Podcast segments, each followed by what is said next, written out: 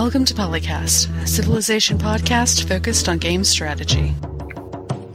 Canis Albinus. Makalua. The main team. Mega Bears fan.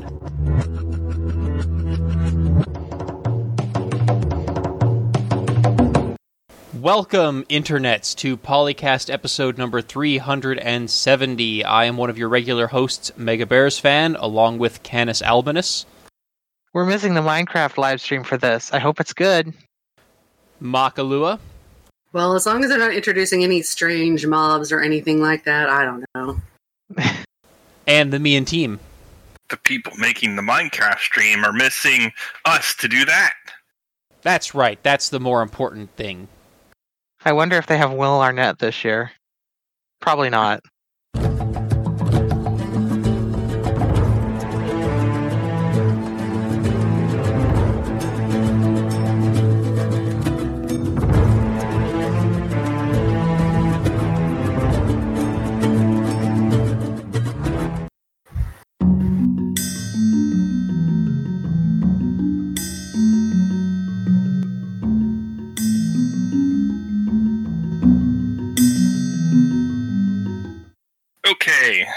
Since our last showing, we've had Gaul released, and, well, to put it simply, Gaul is a surround and pound nation. So, yes, a very good nation. It's a Phil nation. Phil stamp of approval. I don't mean, know how about could I not? that. How could I They not? have they have the potential for six city strikes per uh, city or per turn. Which is obnoxious, and I don't like it. But if I'm playing as the nation, then I'll have to deal with it. In fact, that might be one of the top reasons to pick them. Yeah, their industrial zones are earlier and can shoot at you, and they still get the usual shoot at you district. So, yeah, yeah, it's Lots of shooting. Actually, couldn't it go? also. Oh, go ahead. Does it go up to all the way up to six, or does it only go up to uh, four? Does the I thought it was factoring range units inside. Well, Magnus.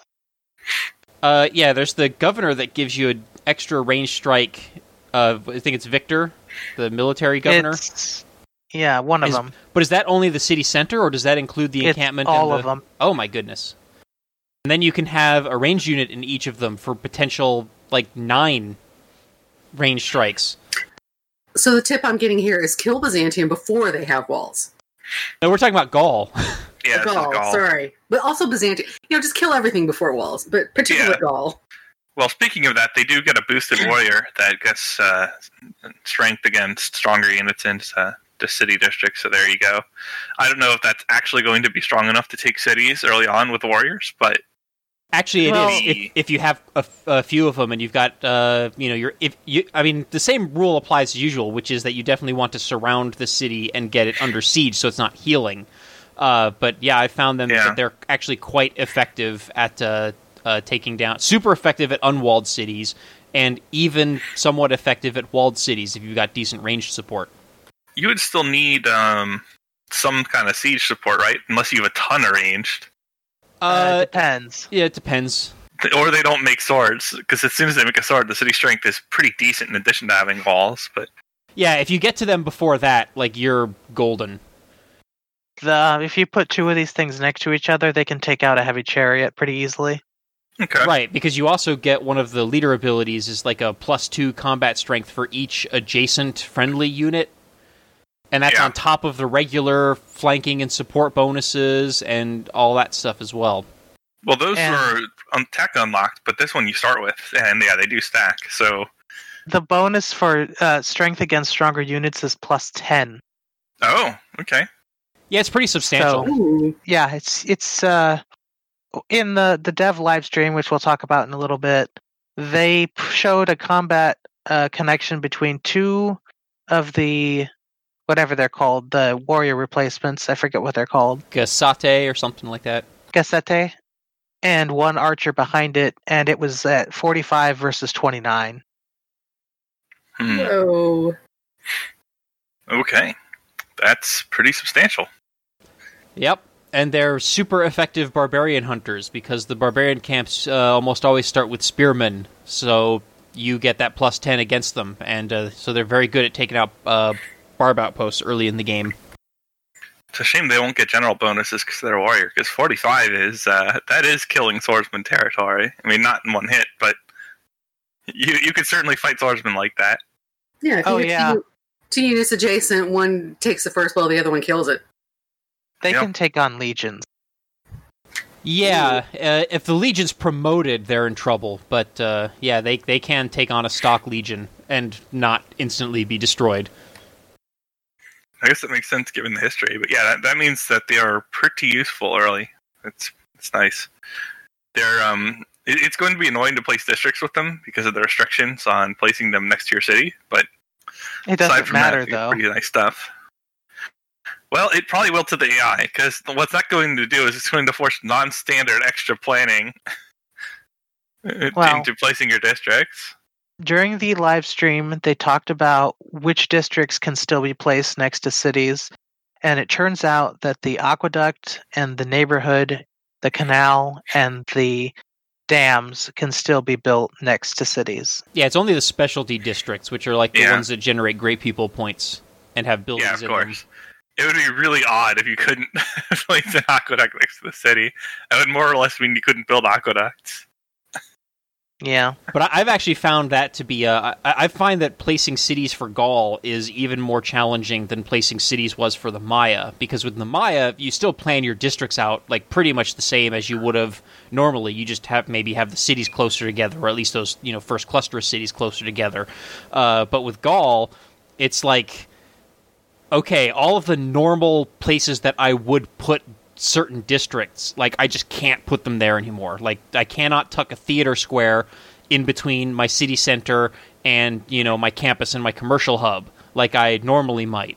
And, you know, things like that to get those uh, those free adjacency bonuses. Well, at least you get some stuff from mines. So, hope you have some hills. Yeah, the mine Well, culture you- bomb is pretty pretty good. You also get adjacency for all districts from, was it quarries and mines or something? Yeah, Something like and that. And you're going to want to take advantage of both of those because uh, when you are limited on district placement like that, you're going to need to place more emphasis than usual on culture spreading to tiles that are outside your initial city ring. And one of the interesting things about that uh, the culture bomb, I don't know if they changed all the culture bombs to work this way, or if it's only uh, Gauls, because I haven't like gone back to like Australia or anyone else like that that had. Right, Australia had a culture bomb on uh, what was it, pastures, right? Pastures. Yes. Right. Yeah, I haven't gone back and played them to see if this rule applies to them as well. But the uh, the culture bomb will not annex another player's territory for Gaul. That's only for Gaul. Is it only for Gaul? So Australia Yeah. can still pasture bomb and steal territory. Mhm. Yes, and so can Poland. I can see why they do that though, because Gaul has less of a restriction on how frequently it could potentially use a culture bomb. Yeah, any hill tile. It's recommended to settle your cities next to hills, so you can just build a hill right next to it. right, and Or then build you a mine on the hill right next to it, and then build the district beside the mine. Man, you were bringing back SimCity 2000 memories for a moment there. build a hill. Build a hill. yeah, build a hill, build some waterfalls on the hill, which are permanent, then make a permanent source of electricity from the dam. Yeah. Just spam your just spam your fresh new hill with hydroelectric dams, infinite energy. Because that's totally how it works in real life, guys. Also, I would assume that this means that this the uh, government improvement that gives you a worker every time you found a city would be very useful for this. yeah. Mm-hmm. Well, there's always the eight warriors wonder too. Since this is a Well- civ built for that. That comes a little bit later. Yeah, a little bit. Not much though. Because it's not a, a gigantic window where that's going to be super effective. It's true. I, you do kind of want to uh, obey the 4x principle of not letting other people settle your land to conquer other people's land. You want to at least block in your own stuff and, as you go kill someone. Speaking of conquering other people's land, we got the dev live stream, which was the day before the DLC came out, I believe. And uh, I watched the first half of it because uh, busy person, exhaust, exhaust, exhausting time, blah blah blah, whatever. But he uh, showed us what it was like to conquer Rome as the Gauls, he was taking out cities very easily. They were standing up. The the the Gaul unique unit was standing up well to crossbows. Was um very interesting to watch a nightmare happen on the Roman part. A little bit too strong, maybe. Well, well, it depends on the difficulty we're talking to. Because if you get a whole bunch of promoted melee units that you've just been using for a while, it's not uncommon for stock generic units to start overwhelming stuff that's a full era in front. It was like the classical era. Yeah, I'm just saying, like, if you're not operating against AI bonuses um, on high difficulties, then it's more than plausible to just roll it, even if you're lagging in tech. And then if you're not on high difficulties, you're probably not lagging in tech. I know it's been improved somewhat, but even so, It is good that that they have somebody who actually knows how to play the game as Oh, for one sure. of the, as their their um, stream driver. Yeah, that's been a problem in the past. Yeah. some some of the earlier live streams were a little bit, "Oh, hey, I how to I know how to play the game. I can win on Settler." They were suboptimal, to be generous. Yeah, I do fear, however, that uh, Gaul might be uh, incompetent as a CPU-controlled civilization because of the district placement restrictions, and I think Phil's uh, aforementioned requirement of more forward planning. if he's aggressive on deity, though, that's going to be scary. Yeah, if they build a lot of units and go go after you, that's going to be tough. But like long term game, uh, if they're not your immediate neighbor, and you know they're they're just going to have a really hard time. The AI is going to have a really hard time building up a decent economy with this particular civilization. Yeah, I'd be surprised if AI is good with that long term. But just the thought of a deity AI attacking with like ten of those unique unit warriors, it, it's not pleasant.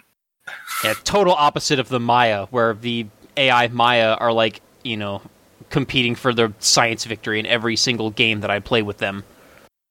Well, that's a good thing. It means the AIs are getting better. Yeah, they certainly needed it.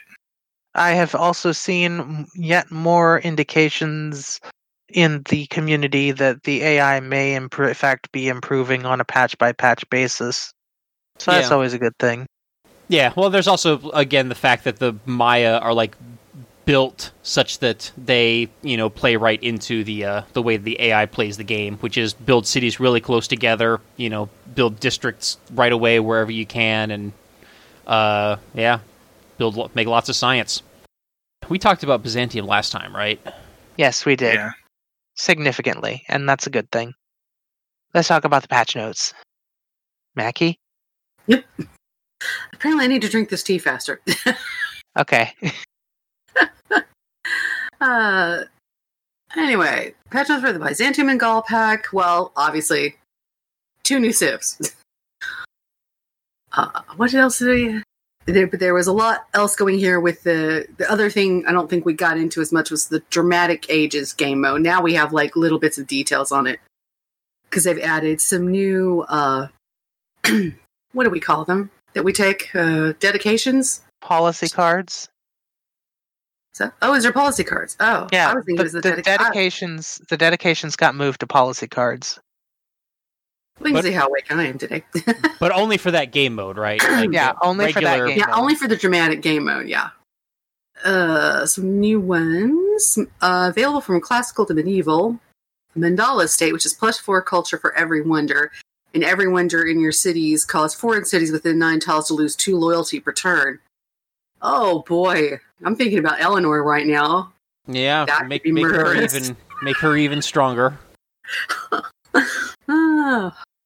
Free inquiry. Commercial hubs and harbors provide. Uh, that we've had this, but they've changed this. What they do?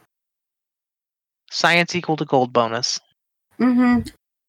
Then the campuses also provide gold equal to their science bonus. I'm not. I can't remember off the top of my head which of those is the change.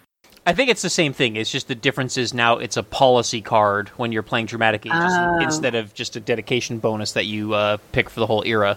So I assume Yes. you can like just swap these out whenever you change policies now in Yes. Dramatic Ages. Okay.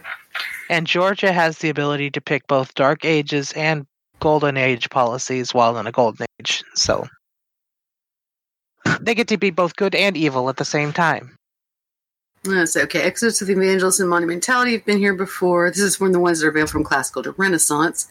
Praetorian Guard, wounded units heal 10 hit points, and then plus 2 production to the encampments.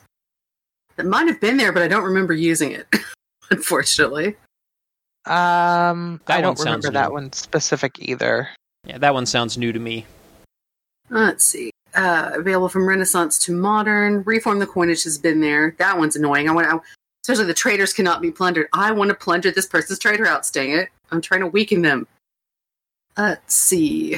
Sakdina. While your projects are active, each of your citizens exerts 0.5 loyalty pressure to their city.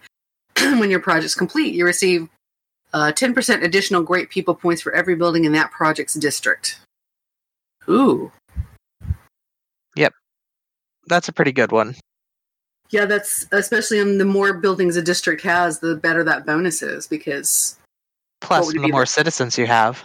yeah, like a holy site in your uh, the holy site you started in your capital, and your capital is your biggest city. And wow, that's a lot of faith. Uh, let's see, available from industrial to modern culture industry, plus one culture per specialty district for each city. Cities receive twenty five plus twenty five percent production towards non specialty districts. Uh, you can purchase the entertainment and water complex entertainment complex park. entertainment complex and water park buildings with faith. That But we seems not- weird, but I like it. Yeah, I mean, okay, well, I mean, I- over I in guess- America, there are actually religious theme parks. Well, yeah, there's obviously Branson, but I've been there more times than one. and there's been It's actually not a terrible place. That's why I have all the entertainers go there. They can make a, they can both entertain and make a lot of money when they're done in Vegas, basically. Uh, let's see. Uh, either well, depending whether you have Rise and Fall or Gathering Storm, this is either industrial to information age or industrial to atomic.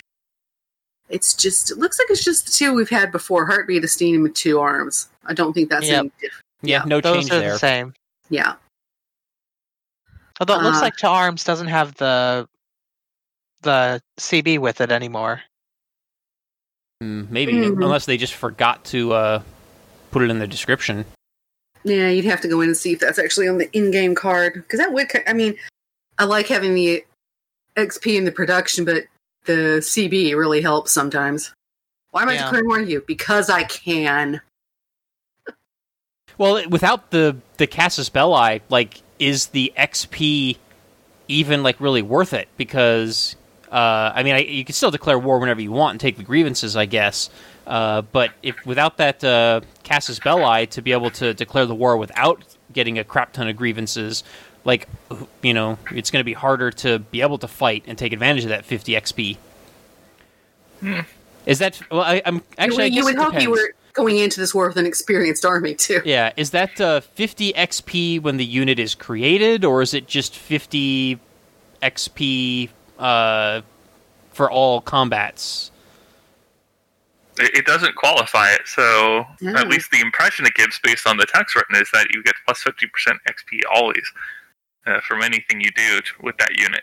Yeah, I- I'm assuming. Well, I'm assuming that it's just 50% XP to all units while this policy is active, and not Yeah. something where it's like uh, giving you like a not a promotion, but like giving you a thing on the unit where the units that you build just get 50% XP when it's built. Yeah, this feels to Civ me like weird rules on how XP bonuses are applied, so it's it's probably worth looking into this. I don't know offhand.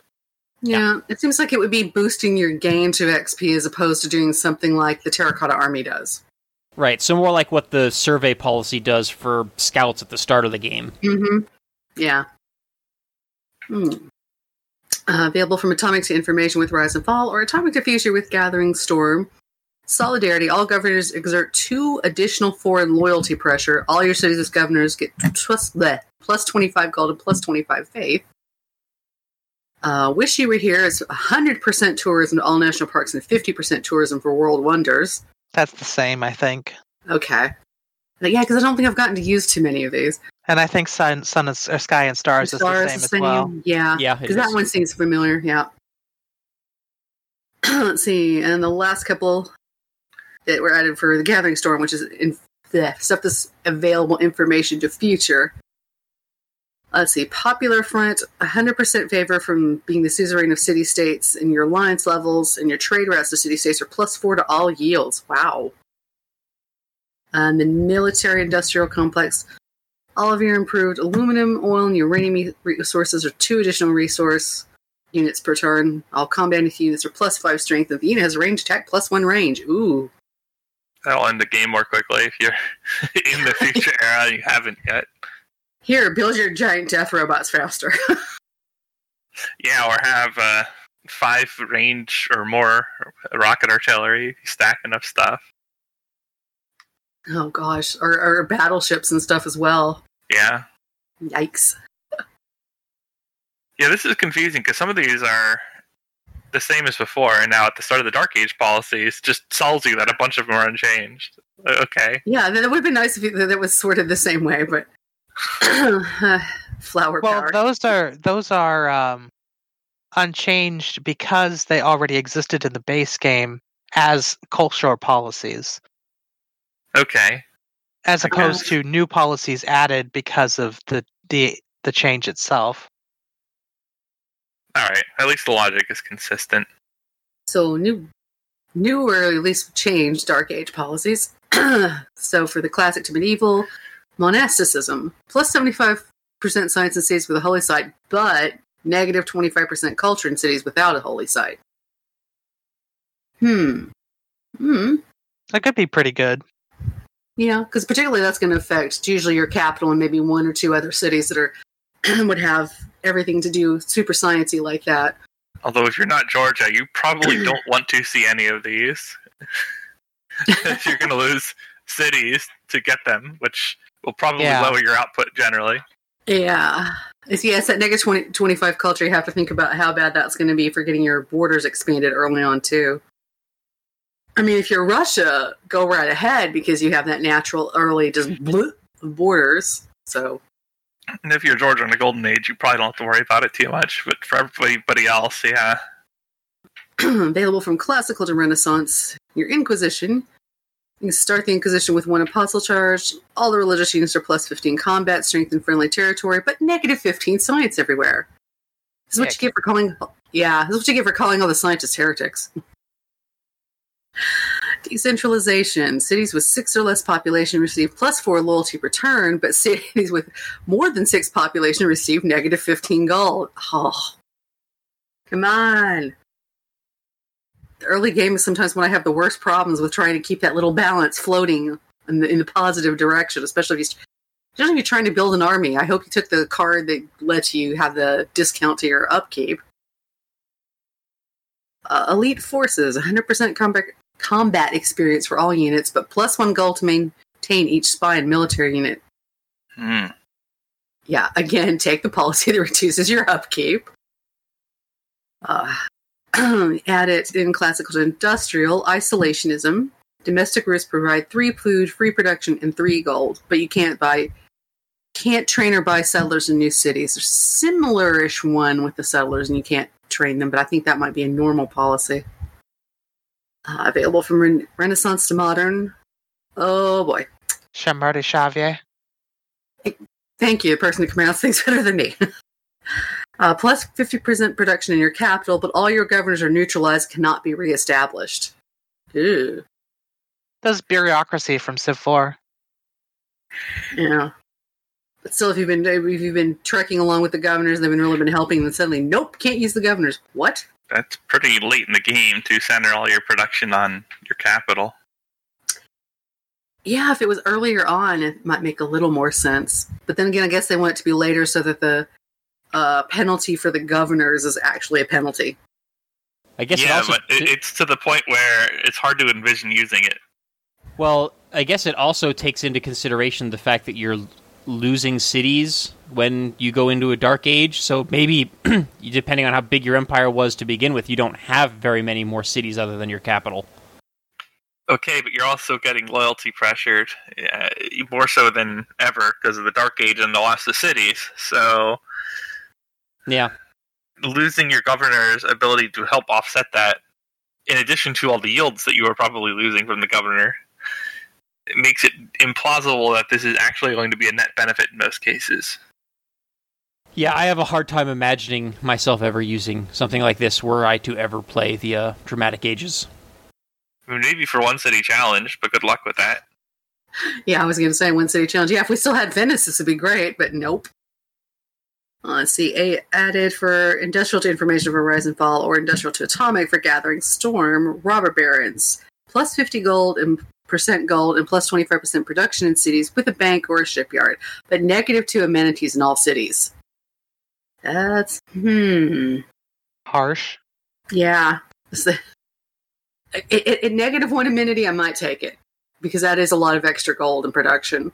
Well, it, I guess this one also depends because they also recently changed the scale for amenity bonuses, so you need more amenities to get to those happy and ecstatic thresholds.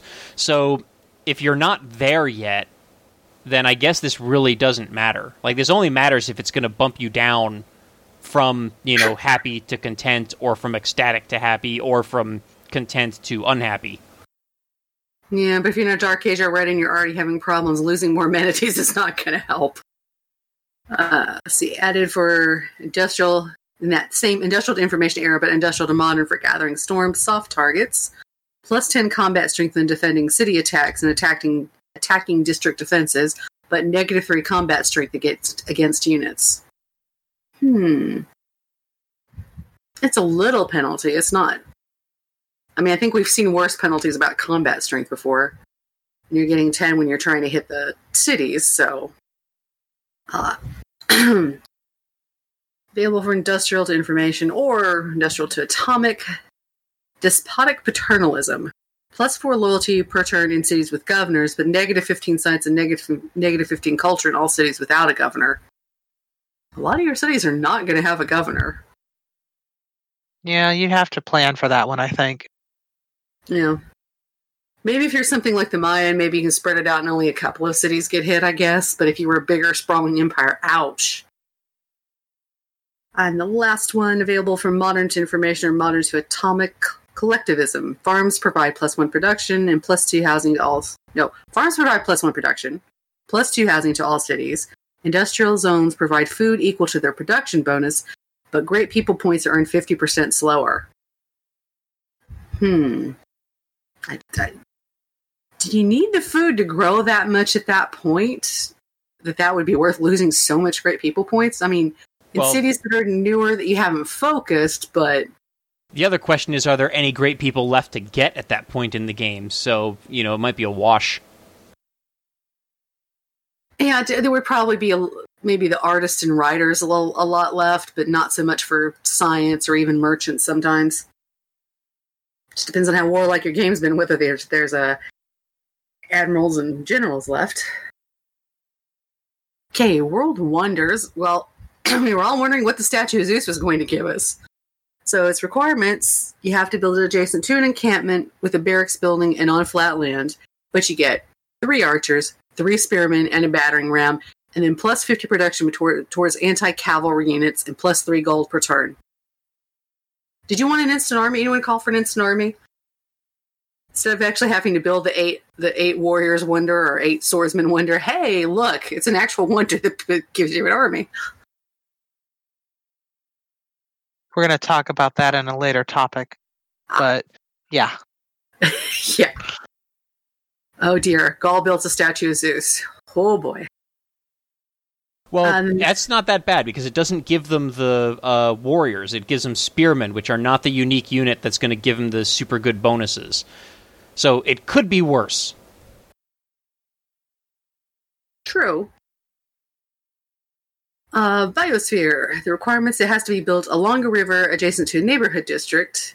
In the base game in Rise and Fall, when completed, you get 100 science for every marsh, rainforest, and woods in that city, plus one appeal to tiles adjacent to rainforest and your empire, and plus 8 science. In Gathering Storm, it's received 200% power for all offshore wind farms, solar farms, wind farms, geothermal plants, and hydroelectric dams. These buildings and these improvements provide tourism equal to their power, and you still get the plus one appeal to tiles adjacent to rainforest and marsh in your empire. Very powerful, probably too late to be effective though. Yeah, the tourism is great if you're running. It would be it would be great to build if you're like running close in a race with somebody on a culture victory because you could get that extra edge. Because you're at least going to have some hydroelectric dams because you're damming rivers and things like that. So Yeah. Yeah, I'm also curious. Do we know what uh, unlocks this wonder? Because I don't see. We do it doesn't say in this uh thing. But we could probably find out if I did a little bit of extra work. Yeah, I'm curious just how late in the tech or civic tree this is. Unlocked at synthetic materials, which is so when we get atomic stealth- era. atomic I think era, that's the same technology that unlocks. I want to say the modern armor and maybe the mechanized infantry, right? Something No. like that. stealth bombers. helicopters and the geothermal plant. Ah, okay. Oh, okay, that makes sense. it's And gonna- the prerequisite technology is plastics. So very deep in the tech tree. late game, but can make the difference. Uh, we got one new map, Highlands. Test your civilization against a map dominated by hills and mountain ranges. Oh, Everybody's favorite terrain, especially if you're Ethiopia. Or Gaul. Just build mines Or on Gaul. every damn tile. yeah. Well, then you'd have no food. Yeah, but neither would anyone else. And you're going to have you lots of imagine how rich? Can you imagine how rich Mali would be? Yeah, Mali, Ethiopia, Gaul. There's uh, one or two other civilizations I think that get a lot of benefits from hills. And we don't have to go through this whole patch list, but yeah. there's a lot of stuff here. But I think the biggest ones are, um, let's see. In-game options menu now cancels ranged arrow attack. Thank you.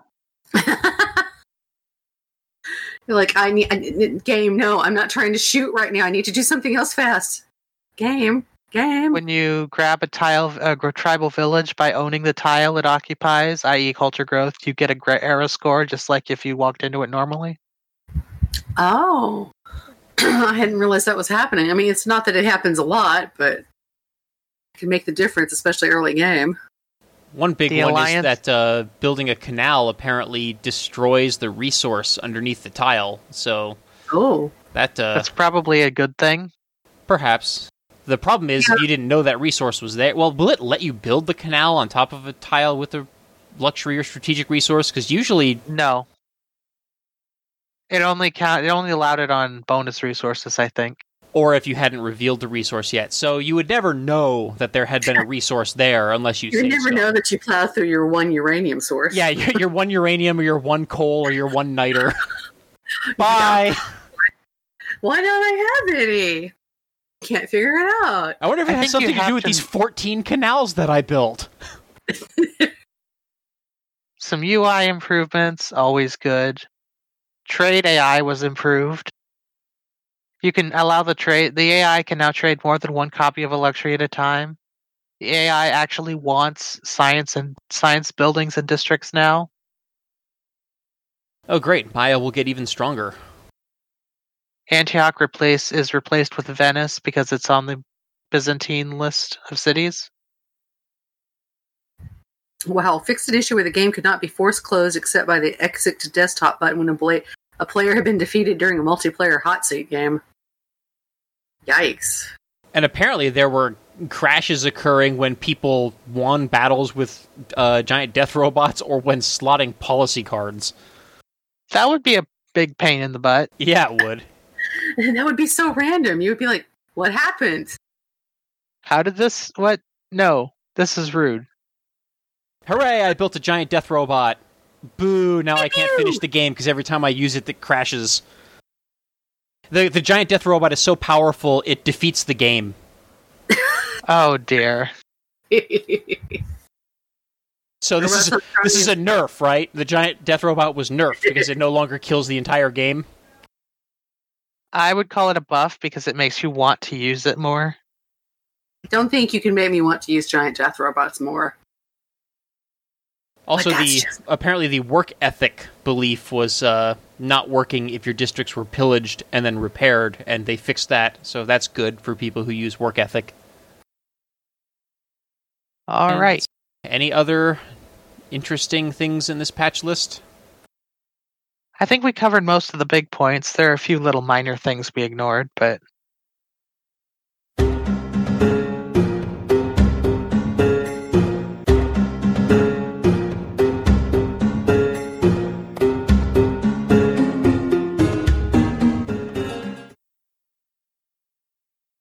Okay, well, now that uh, the music cue has actually played, uh, we can go on to talking about a Civ Fanatics topic that was started by user Coupe Navigator, uh, titled "Which Secret Society Fits Byzantium and Gaul?" And it is worth noting that this thread was first posted on September 22nd, which I think was two days before the actual DLC was released. So this is all speculation and hypothesizing. Uh, at least, you know, maybe until later in the thread when people actually, you know, play the game and know how it all works. So this user is asking which uh, secret societies will best fit Gaul and Byzantium, and it looks like most users on this thread are agreeing that Void Singers are going to be very powerful for Byzantium because of all of the uh, religion and faith uh, bonuses. Um, and then I think for Gaul, it's a little bit more up in the air, uh, though I did not get a chance to read the entire thread. it's not particularly long. But there was a lot of talk about vampires being good for Gaul. Oh, because of the extra combat strength. Because sometimes if you had the warriors around, maybe you couldn't finish off the city. The vampire could go in and do that. And there's all the damage being taken with it would power the vampire as well. Yeah, there's another user down here saying that the owls would work well with uh, Gaul. And I don't know, I don't really have an opinion because I've yet to play the Secret Society's game mode, so The owls is the one with the ley lines, right? maybe. No, oh, maybe. I don't know. When, when I'm in game, I know exactly what I'm doing. Right now, I'm like, huh? Except for void singers. I know what that does. Well, I guess this isn't a very deep topic. We don't really know yet, do we?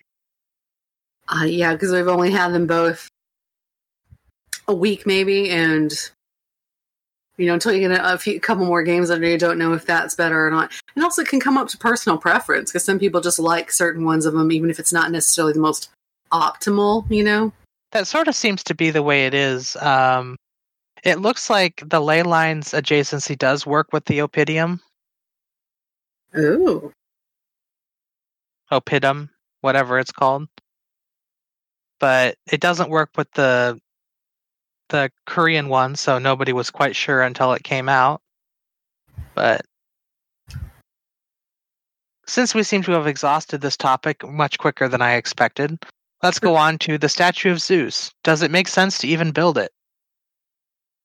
And um, we did. There was some work done by Lily Lancer. Did some research into exactly how much cost versus benefit you get out of them, and the units themselves that you get from building the um, statue are worth 440 production, uh, which you can bring down to 315 if you use the 50% card reduction. And it gives you archers and spearmen. The wonder costs 400 production, which leaves us with the pot with the potential that you know it didn't actually make it cheaper to just build the units because you have to build an encampment and the barracks before you can even build the wonder and people don't generally build spearmen because they're not cost efficient I actually build a couple of them pretty much uh, every game just so that I don't spend all of my iron and have a few more, you know, units. Because when they turn into pikemen, I found that pikemen are actually fairly decent, and I'd rather build the cheaper spearmen first and upgrade them to pikemen than to have to spend the production to build the pikemen. you know, it also could be a timing thing with Statue of Zeus that maybe it's not the most efficient in terms of the actual production, but then having a sudden massive military boost of seven units at a critical time, you know, or something, or you know, if you've gotten started into a war and you're losing units, you're only having to dedicate one city to replace them all instead of trying to spread it out a bunch. Yeah, a fun, potentially Phil approved troll strategy would be to deliberately not build very many units, wait for a nearby aggressive uh, AI to declare war on you because they see your army as weak, while in the meantime you're working on the statue of Zeus, and then bam, surprise army. And then you can turn around and take those archers and battering ram and start conquering their cities. I don't think I'd approve that one. I mean, first of all, you're building a wonder, and I'm in general agreement with the spearmen are not that good of a line for actually fighting. Uh, Unless you're the Zulu or Greece. yeah, if you have uniques, it's it's different. True. But if you are just talking about stock spearmen and even that line in general, it's pretty lackluster for most of the game. Yes, you can use them, uh, but you would i- i- if you're trying to effectively kill enemy units and take cities, you are better off with most of your alternatives. I guess it might also help if your opponent is a mounted unit heavy army.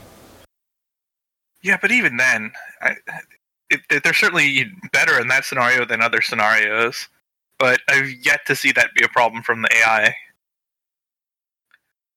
Humans, I feel like, would have an easier time punishing spearman spam than the AI would, even. I wonder if this if the statue of Zeus would be better if it just gave you like one of every like ancient era unit, like one warrior, one archer, one heavy chariot, uh, one battering ram. hmm Maybe somewhat. Or maybe there's enough for it to be two of each. And that would Now, can you stack the anti-cav with Agoge? Uh, that that bonus. I don't see why not, because it's a it's a card as opposed to. It's just the, the problem is like it's just not a good unit you're getting. That's the problem. If it was like plus fifty percent towards melee or something, then I would say that this wonder is worth it, in spite that you're not getting that much uh, in terms of the units it gives you initially. Just because that would be really strong. But man, I I I've gotten games without getting any anti-cav, and e- even when I do, it's not a significant percentage of my army. It, it's hard to see the value in this. And then without that, you're paying more for the units to build the wonder than you would to just build the units. Yeah, this is another example of the you know conversations that we have almost every episode about the units and unit lines that you know don't do a particularly good job of filling the role they're intended for. Anti-cav is one of them. Siege units are one of them. I would say recon units uh, are another one. I, I think anti-cav is in the worst place out of all of those, though, because siege units are awful early, but they're actually a functional choice as the game goes on. Right, and they're they're still they still are actually good at their role of taking down city walls. The problem is whether or not they survive long enough to get more than one shot off.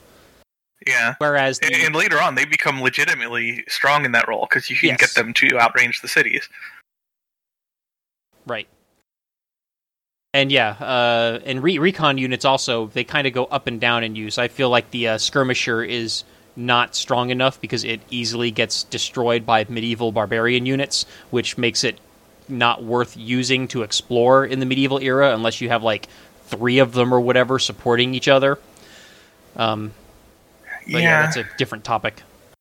I don't know. I, I feel like Recon's general purpose is scouting mostly.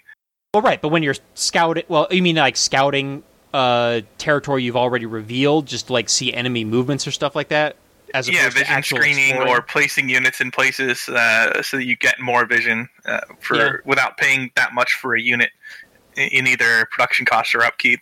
And I feel like in that role they're fine, and you don't need that many of them to serve that role. That's okay.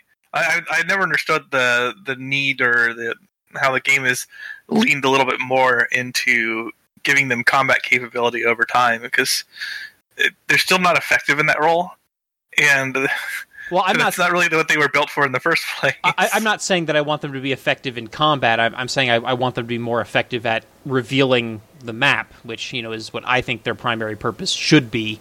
Uh, but again, this is a completely divergent topic, so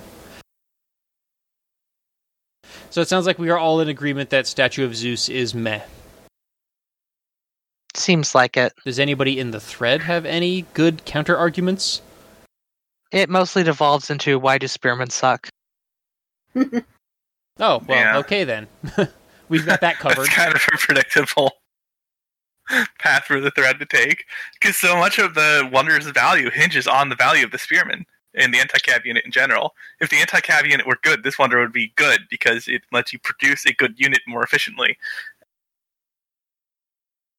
If Yeah, If- I mean, there's a lot of wonders that are very situational or uh, that are geared more towards specific civs with specific abilities. I guess we'll just have to lump this in with one of them because, as we said, you know, civs like Zulu or you know Macedon that have unique spearmen, maybe this is much better. Or also uh, civs that have unique archers, perhaps. I don't know if being Maya and getting you know three. Uh, what is their unique unit called? Oh no, it's just slinger replacement. No, it is an archer Yeah. replacement, right? Yeah. I don't know if, if being Maya and getting three of those units is would make this worth building. But Uh, being for- Nubia their archers. Yeah, for Nubia maybe because those Pitati archers are really good. I, I guess you just have to evaluate whether you want to build it by where you are in the game. Do you want to spend that much production in one lump? And if you've, it's more useful, I guess, if you've got a unique. A unique that falls into that archer or spear category, then maybe you want to. But otherwise, uh, And then I guess the last question would be whether or not it's worth building to deny it to another civ that maybe would get more benefit from it. If Macedon is your immediate neighbor, do you Oh, maybe no, no, rush no. the statue of Zeus to prevent Macedon from building it and getting three free, whatever the heck their unique spearman unit is called? I never liked how Civ likes to call these units free because they're not. It's been doing that since at least Civ 4 and probably before that. Like you pay all this production into a wonder and then you get quote unquote free X as a reward for the wonder. Well, it wasn't really free, but okay. Yeah, and the, what's funny too is that the Wonder is providing three gold per turn, which uh, you know once those units are upgraded at all is you know not even paying for their upkeep, unless they're upkeep free. Are they? No. but they did give you the plus three gold to for the upkeep. So Yeah, if they cost no upkeep for the rest of the game, I could maybe see that making this worth building because then it i- actually is six maintenance free units, which is you know allows you to keep them at home on defense without having to pay for them. Yeah, And it might- make it better. It might also give you enough units where you don't feel as obligated to slot in the conscription policy to save unit maintenance costs, uh, because this you know chunk of your army is you know not costing any maintenance. So Firaxis, that's my suggestion for fixing this. Make those three or six units maintenance free. That would help. I still get the feeling this is going to be an AI wonder, but we'll see. Yeah, probably. Speaking of uh, of units with free maintenance, does the little tooltip tell you uh, when you highlight over the unit icon in the, the widget? Does it tell you if the unit is free maintenance? Because I remember for a long, long time in Civ Six, there was no way to tell once a unit was built whether it was one of the units that had you know lower maintenance or you know bonuses to experience or whatever. And they added that little pop up tooltip that shows experience bonuses, but I'm wondering if that also shows maintenance discounts. I don't remember seeing anything quite like that. Because yeah, it is frustrating to know which of your to not know which of your units are maintenance free when you you know actually do get into a fight and are potentially losing them. Some people are saying this wonder might be really good for China because you don't have Only to choose. because it's yeah, because you don't have to choose between wonder and army. Probably makes more sense for them than most. All them and the unique spear civs can uh, consider it at least. all right. Let's go ahead and head to the end of the show. Oh, we're skipping? I think we should. Yeah. Okay. Good, that gives us all time to actually maybe watch the whole thing. Yeah. well, I had previously watched it, but yeah.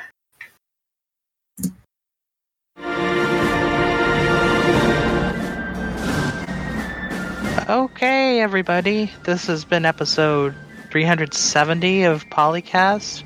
I'm Canis Albinus, and I've been here with Makalua. Still needs more caffeine. Oh gosh, brain. Start, please. The me and team. Remember, everyone, now you can follow the Gaul approved strategy surround and pound. and Mega Bears fan. Hooray! Canis gave me a homework extension. I did? Yeah, I don't have to finish watching that video for another two weeks. Oh, okay. That works, I guess. Yeah. Even without Dan, there's still homework. Uh.